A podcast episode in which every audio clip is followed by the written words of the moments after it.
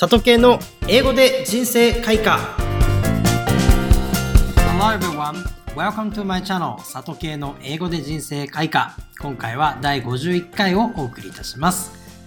ロシアとウクライナの世界情勢一体どのような方向に行くのでしょうか？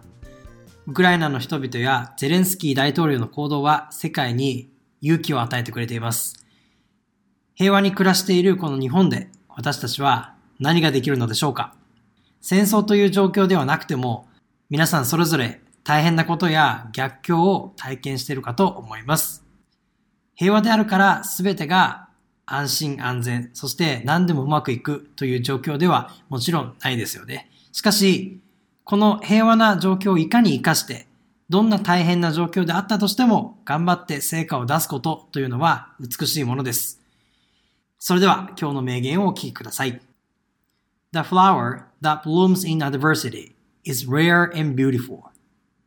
The flower that blooms in adversity is rare and beautiful.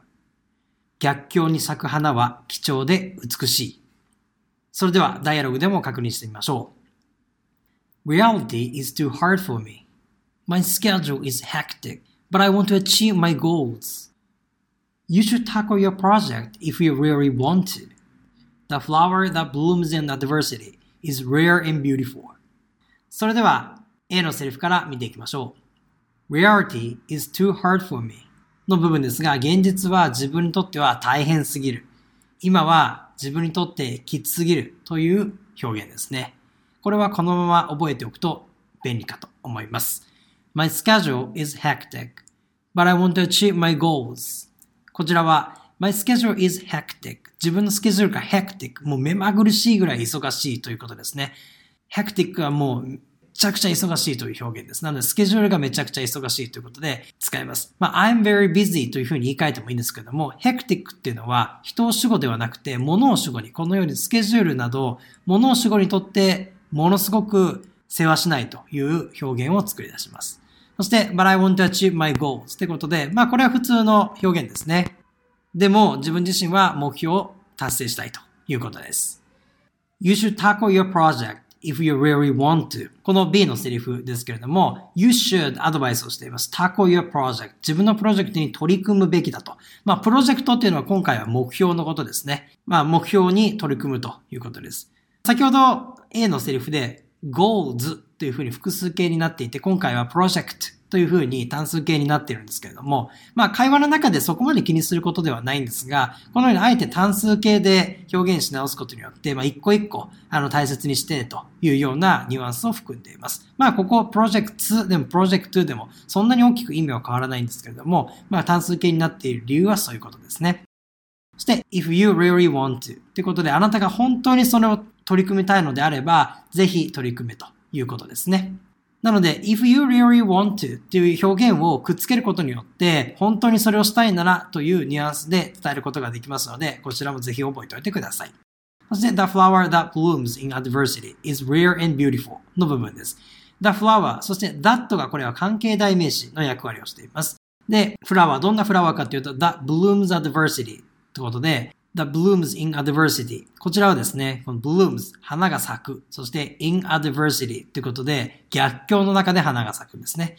逆境の中で咲く花は is rare and beautiful 貴重で美しいという表現でございます。では2回ずつ読んでいきましょう。Reality is too hard for me. Reality is too hard for me. My schedule is hectic, but I want to achieve my goals. My schedule is hectic, but I want to achieve my goals. You should tackle your project if you really want to. You should tackle your project if you really want to. The flower that blooms in adversity is rare and beautiful. The flower that blooms in adversity is rare and beautiful. いかがでしたか？どのような状況であったとしても、自分自身のやりたいこと、そして目標に向かって頑張る姿というのは、次世代にとっても、そして周りの人にとっても、すごく影響力のある、意味のある行動かなというふうに思います。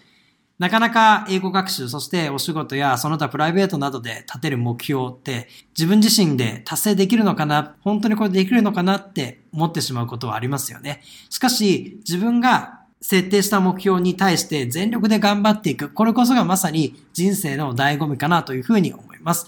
ただ単にがむしゃらに頑張るのではなくて、しっかりと戦略と、そして情報を収集して、自分自身の現在地と、そしてその目標値の距離がどれくらいあるのかを認識して、何をどれくらい頑張れば成果が出るのかということを認識しながら、一歩ずつ前に進んでいくことによって、どんな大きな目標も達成できます。